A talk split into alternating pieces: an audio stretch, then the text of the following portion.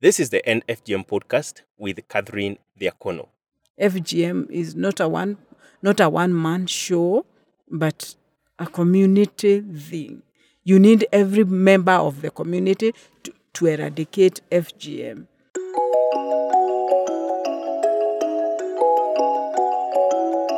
Welcome to the End FGM podcast. My name is Jeremiah Kipainoi. I spend time with change makers who are making an impact in Kenya and beyond. Each week, we listen to incredible stories of ordinary people just like you, making a difference. They share their successes, failures, and what they are learning along the way.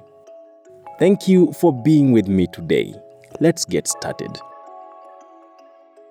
I'm seated with Catherine Diakono. She has been involved in campaigns aimed at seeking justice for people who died as a result or from complications that arose from female genital mutilation in Meru County. Welcome to the End FGM podcast, Catherine. I know that you've been through a lot, trying to rally people to join your cause, but today I would like us to focus on the campaigns you've run to seek justice for those who succumbed to FGM and its complications. What made you join the fight against FGM? One of my cousins, we used to live with her. She went back to her home and underwent FGM. This girl, after that, she was still in primary school. After that, she dropped out of school. She became pregnant.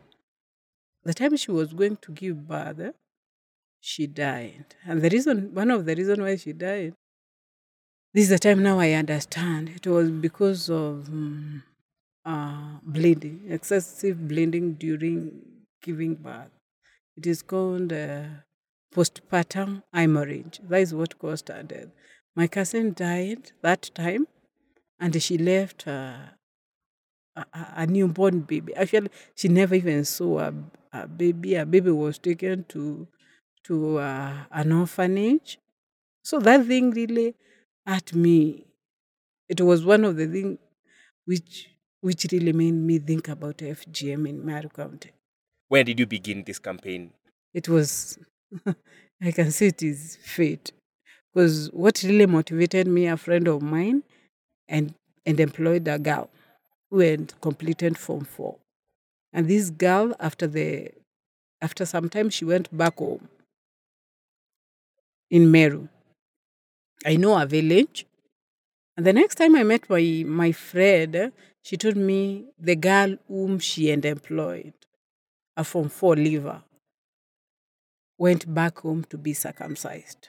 The girl had finished her secondary education and went back home to be circumcised after getting employment as a house help. Yes, that is in 2015. And I tried to follow up. I didn't know it is a passion. I tried to follow up in the village to ask about that girl. And I got information that this girl was circumcised together with her sister-in-law. Now that thing, I came to see FGM is not about children in Meru County or small girls. Now that is the time I started asking, what is this happening in Meru County? When I look back in Meru County, even up to today, there are no organizations which are fighting FGM. And there is a time, one day, I passed through the anti-FGM board. Out of curiosity, I was doing my own business. Since I'm into business, I passed through there and I went to the anti-FGM board. I asked the reception, "You mean you guys are here, the anti-FGM board, and you are not in Meru?"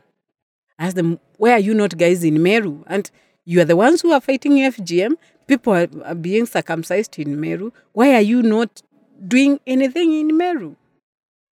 I highlighted the case of that girl because it was the same year, 2015.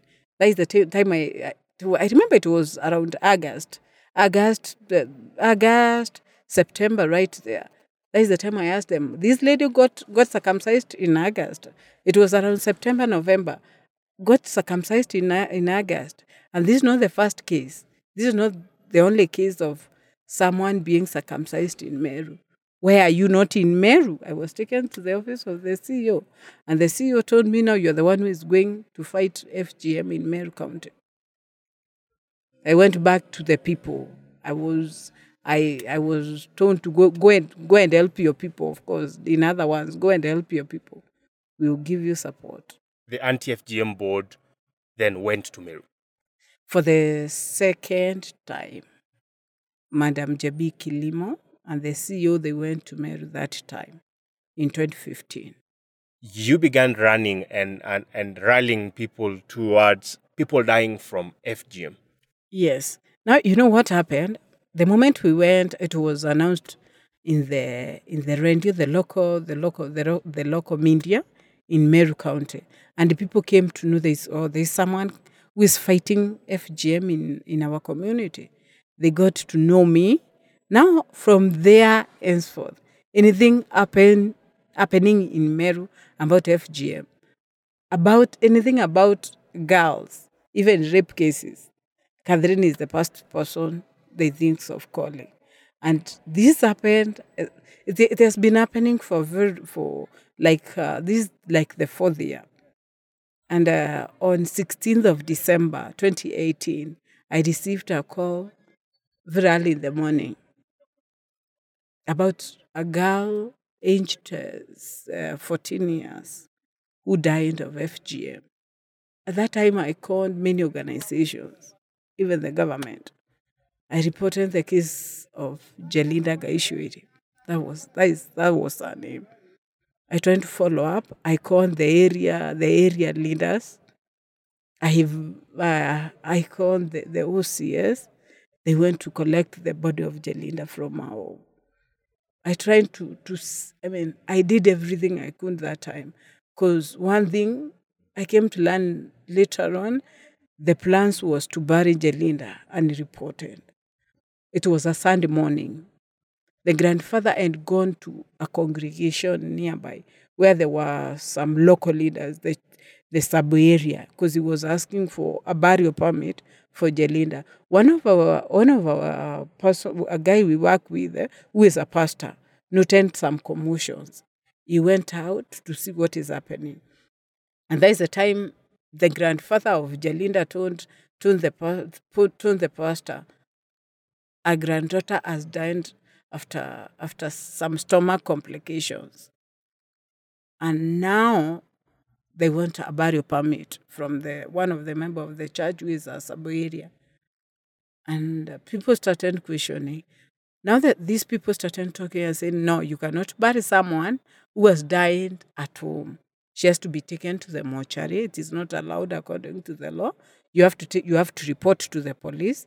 Because in Kenya right now, if someone dies at home, they have to be taken to the mortuary, and many times it has to be booked to the police. So this case, they wanted to hurry up and bury Jelinda without anyone knowing what happened. They didn't want even to disclose Jelinda underwent FGM in the first place. Now, the news from the village made the pastor know Jelinda underwent FGM a week ago. The villagers explained to him that the girl had been circumcised a week prior. Yes. And now the chief declined to give a burial permit. At that time, I mobilized the police. They went to the village to collect the body. Now the problem we have been having with the story of Jelinda is that Jelinda comes from one district, but FGM took place in a neighboring district where she died. And now the local administration, I will say this, they are trying to shift blames. One is saying she doesn't come from my district. The other one is saying, yes, she FGM took place in my district, but her parent doesn't come from my district. So they have been shifted. No one wants to own up. The parent, after they realized what has happened, Jelinda has died, the parent disappeared. The circumciser disappeared. The hunt where Jelinda died from disappeared. Now, the moment I kept on following up with everyone, the reporter used to get, and even today, the report I get is that the perpetrators disappeared. Where do you want us to get them? Come and help us look for the perpetrators. No, I ask. I'm just a whistleblower. I have no mandate to arrest. It is the mandate of the police to arrest the wrongdoers. So as we talk right now, even today, according to the report we get from the police, the parent of Jelinda disappeared. The family of Jelinda and refused to bury Jelinda. Why did they refuse to bury the girl? And yet, they had planned to bury her without being reported, and now they don't want to bury her at all. What happened? Now Jelinda was taken to the mortuary. Actually, her body was abandoned. By who? By the parent. By the family. No one. In the first place, the parent disappeared, according to the local leaders. Now here we are, Jelinda has nobody. Even the grandfather was going to seek for burial permit. They have abandoned Jelinda. They now don't want to be associated with the girl who was passed on. Yes, the reason being, there is a case with this body. That is one, and the police and everyone else. There was doubt. Because they were saying, we don't know what killed Jelinda. In February, on 5th, there is a time we were in a conference, the second National NFGM Conference. In that conference, I raised I asked a question to the PS. The Permanent Secretary? Yes, of Gender. Actually, I explained to them, there's a girl who died in Meru County, 14 years, named Jelinda. Her body it is almost 2 months, and her body is still lying in the mortuary. No one has been arrested up to today. For how long will the body of Jelinda continue staying in the mortuary? And who will give justice to Jelinda? That is the question I asked.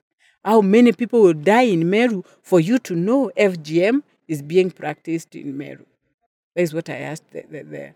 My question was directed to Permanent Secretary of the Ministry of Gender. And after that, of course, I continued to follow up on the next day, where I approached the CEO Anti-FGM board and one of the directors of the Ministry of Gender, trying to follow up. I was told to do a report of what happened to Jelinda, and the PS. Next day, when we were closing the meeting, the PS promised to give justice to Jelinda. And now, after that day, that is the time we went to social media, because we enshrined all avenues. You went to social media as a group of people? Yes, we went to social media as a group of people, Youth Anti-FGM Network. We join us and saying we have to give Jelinda justice. At this time, our body is still in the mortuary. There is no postmortem which has been done. After some time, 2 weeks of our continuous campaign on social media and demanding justice for Jelinda, tagging every government organization about this story. Our cry was heard by one of the ministry medias, where we went back to Meru to cover the story of Jelinda. This time when we went to Meru to cover the story of Jelinda, we learned that Jelinda was not circumcised alone. There were 6 girls. And Jelinda succumbed to death. And these 6 girls, one of them was 7-8 years, who was circumcised. So that's the time we learned. And we came to know, actually in December, the same time Jelinda died, another lady who was married, who was circumcised. The same time, these are some of the extreme cases. In August, a mother of 4 was circumcised in the same area. She was forced by the in-laws to get circumcised in the same area where this little girl called Jelinda died. Yes, in the same district. Then, still in December, someone else was forced to undergo the cut. Yes, a married woman. and those are extreme cases because there are many which are not reported that, of course, are about young girls who are at the age of Jelinda, 14 years old, who are cut after or even before finishing class 8. Yes, actually when we went to, during that time we learned from the sub-county hospital that they receive around 10 cases during school holidays who their FGM cases have developed complications. And in other times, they receive around 4 to 5 cases of complication. Mark you, we are talking of complication, like excessive bleeding, infection, like tetanus, pus. These ones are taken to the hospital. The highest number is of girls and women who heal naturally after undergoing FGM. Now, that time we learned that. And we learned the same time, Jelinda was not the first girl or first FGM victim to die of FGM. Now, after that, the DCIO of Meru County approached me and told me, I have seen your tweet about Jelinda, this girl Jelinda. I've followed them. That is where I've gotten your number. And it seems you are an interested case to this case of Jelinda. We are going to carry a post-mortem. We have talked to the family. They have agreed for a post-mortem to be carried because they wanted Jelinda to be buried. At that day, I remember calling one of the uncles. I got to get the number of one of the uncles because we wanted to give them through the other organizations like Kenya National Human Rights Commission, whom I had approached to give Jelinda justice, to follow up this case of Jelinda. I approached them to organize for us an independent pathologist. And at that time, after on 21st, on 21st of February 2019, that is when postmortem was carried. But we were not able to provide a pathologist because of the short notice. But one of the doctors who was the government doctor who was carrying the postmortem, we trusted him. We know his work. We have been working with him before. Because your background is also in health, you are able to understand people who are working in the health sector. Yes. So let me just get back to the part where you said you spoke to the DCIO. That's basically the Department of Criminal Investigations Officer. Yes. And you spoke to him and he asked you to file in as an interested party. And then you now began to follow up this case officially. And also, of course, knowing that there is a post-mortem happening, you are now an interested party in the death of this girl. Yes. Now, at that point, the DCI contacted me. I had to get some of the people whom we work with to go and witness the post-mortem of Jelinda. Because of security purposes, I could not go to Meru where the postmortem was happening. Because when I started following up the story of Jelinda, many things came up. According to some of the people who are holding the culture, they say FGM is part of Meru culture. Right now, I'm being fought by so many other people because they're saying I'm fighting their culture. Actually, that's the statement. You're fighting our Meru culture. After the postmortem was carried on 22nd of February 2019, and according to the postmortem result, Jelinda died of complication resulting from FGM type 2. The doctor indicated that the FGM type 2 wound, it had infections, and this infection led to septicemia, which led to sepsis. Jelinda died of sepsis.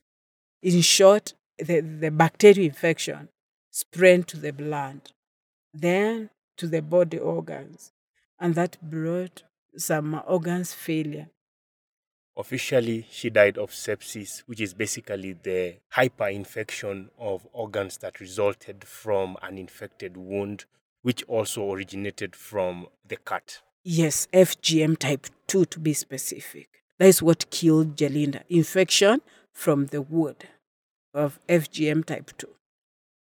And you had involved everyone from the media, the mainstream media. You had mobilized the youth who made this topic, basically this hashtag FGM killed Jelinda, a trend brought to their attention. The Ministry of Gender brought about the Anti-FGM Board, and other organizations were able to get involved in trying to address this specific case where a little girl of 14 years old died from female genital mutilation complications in Meru, and you had no prior plans or strategies on how to deal with such issues because they've already happened. Now you want to seek justice for this little girl. The process from trying to find justice, from trying to contact everyone, how was the process for you? That was one of the hardest time for me. Because many a time I never used to sleep because Jelinda became part of my life. From the day I heard Jelinda has died, Jelinda became part of me. Jelinda was, every day I would talk about Jelinda with everyone I meet. It was about Jelinda, Jelinda. Actually, my friends have nicknamed me Mama Jelinda from that story. I'm calling people, writing, because I contacted even the office of the ODPP. Office of the Director of Public Prosecutions. Yes, I contacted that office. And they told me, because I remember on 14th of February, that's when that's the time I wrote an email to the office of the ODPP telling them, I demand justice for Jelinda. And they told me, we have acknowledged. The same time I approached FIDA. Federation for Women Lawyers. In Kenya. I contacted them. At this time, I contacted so many other organizations trying to seek justice for Jelinda. At this point, after the postmortem has happened, actually I called the doctor, the MOH of Nyambene sub-county. Dr. Kariuki, before the postmortem was carried on. That is the time Dr. Kariuki told me, we have learned, yes, the postmortem. He confirmed the date of the postmortem. The next thing he told me, which hurt me mostly, was that the body of Jelinda, the family has paid the hospital to dispose the body of Jelinda. They don't want to bury Jelinda. The family now, as you had said earlier, now did not want to get associated with the body, and so they wanted the body to be disposed. And that's what the doctor told you.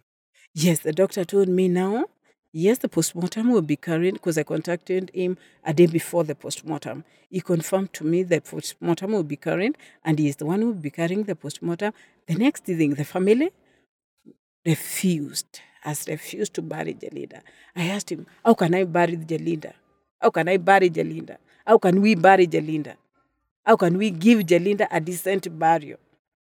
And the doctor told me the only way you can give Jelinda a decent burial, contact the family, let them give you the body. You sign some document with the chief, with the local leaders, and that way you will bury Jelinda. So basically, he was telling you to find a way to, just instead of the girl's body being disposed, you take into custody the body and do the burial yourself. Yes, which I was ready. From that point, I started calling the uncle, contacting the family of Jelinda to give me the body of Jelinda. At some point, the uncle told me, yes, we will give you the body. What is so hard? If someone wants to dispose something and someone wants to take that thing, what is that? We are going to give you the body of Jelinda. I was supposed to go and meet the family so that they can transfer the body to me. At that point, I didn't know where I'm going to bury Jelinda, but I was ready to bury Jelinda. And then the family, after one day, they changed their mind.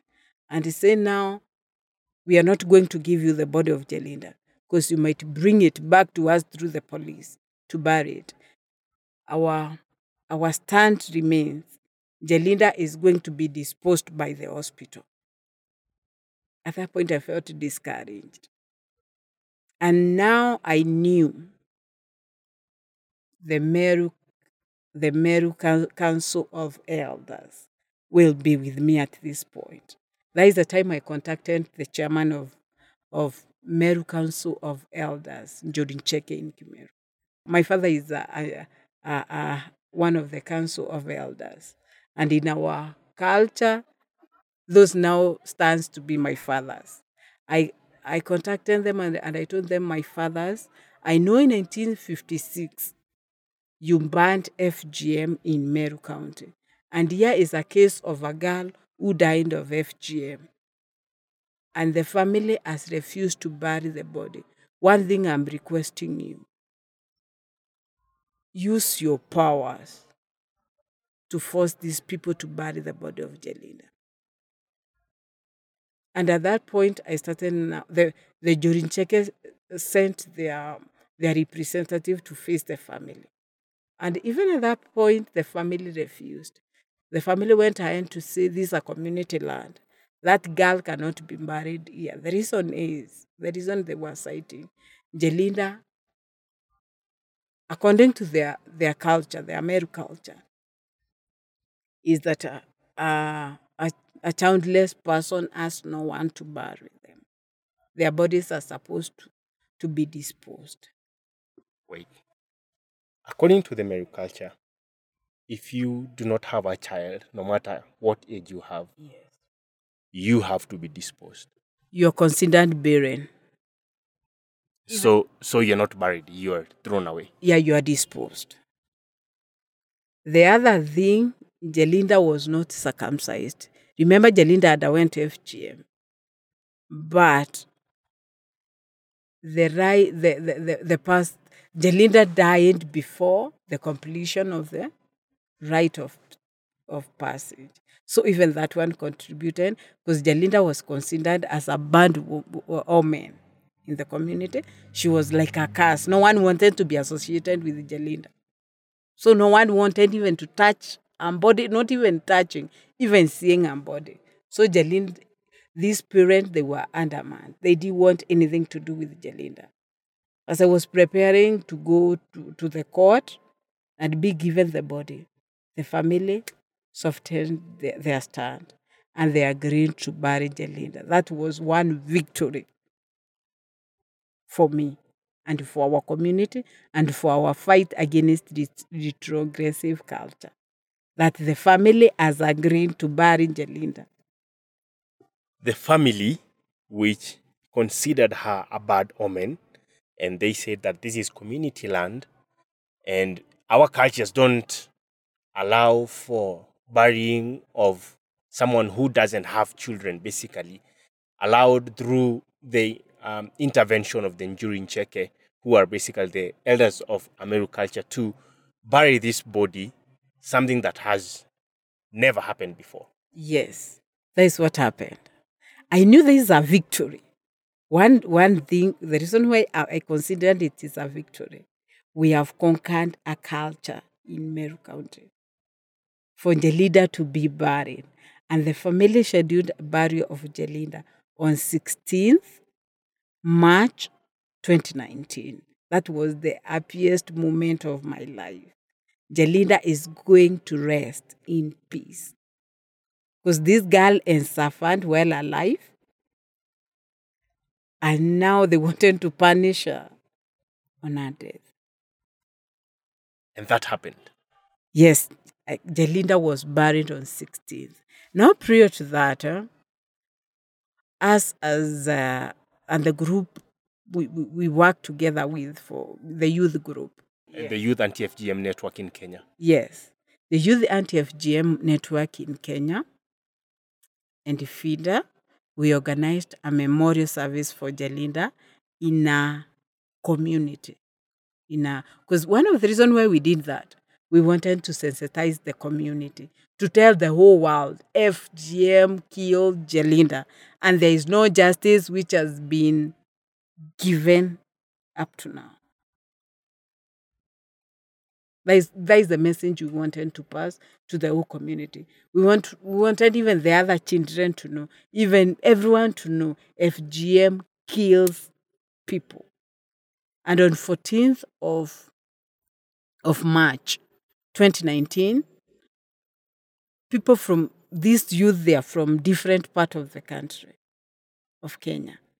We gathered and went and did a peaceful demonstration in town, in Lare Town, Igembe Central, Meru County, for Jelinda, in honor of Jelinda. And at this point, remember the Njodin Cheke, the Council of Elders from Meru, they allowed us to use their land to build a monument for Jelinda, where a place where everyone from all over the world will come and see. During this time, a girl called Jelinda was killed by FGM. The Council of Elders who recanted this practice in the 1950s, and again they did it in the early 2000s. Yes. They allowed you to set up a monument at one of their shrines. It is their headquarters where they allowed us to raise a monument for Jelinda.